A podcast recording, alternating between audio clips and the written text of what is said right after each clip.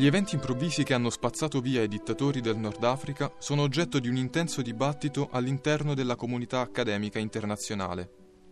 Invece di definirli come una primavera araba o delle rivoluzioni arabe, il professore di studi islamici dell'Università di Oxford, Tariq Ramadan, preferisce chiamarli più cautamente delle rivolte arabe. Questa scelta è dettata dal fatto che i cambiamenti occorsi sin dal gennaio del 2011 lungo le coste meridionali del Mediterraneo rappresentano un processo di cambiamento il cui risultato rimane incerto. Per di più, le cause stesse di queste rivolte sono oggetto di intensi dibattiti. In questo saggio intendo presentare una chiave di lettura delle rivolte in Egitto e in Tunisia, che prende in considerazione le realtà storiche di queste società arabe, dalla liberazione dal gioco coloniale europeo all'attuale era della globalizzazione.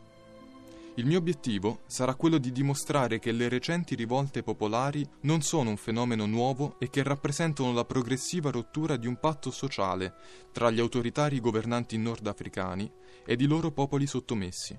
Tale spaccatura è dovuta alla trasformazione del ruolo dello Stato da un tipo populista, basato sulla distribuzione di benefici sociali alla popolazione, ad uno di stampo neoliberista, basato sulla ritrazione dal ruolo precedente e sulla privatizzazione dell'economia.